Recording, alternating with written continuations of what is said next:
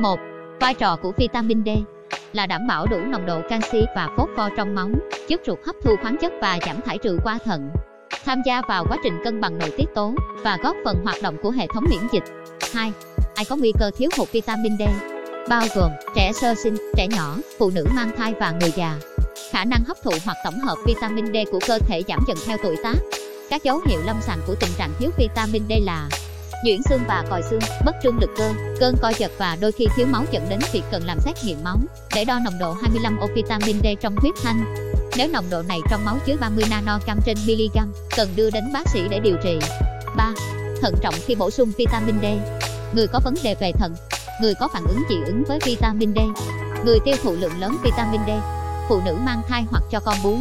Trước khi bổ sung bất kỳ loại vitamin nào đó, nên tham khảo ý kiến bác sĩ hoặc chuyên gia dinh dưỡng.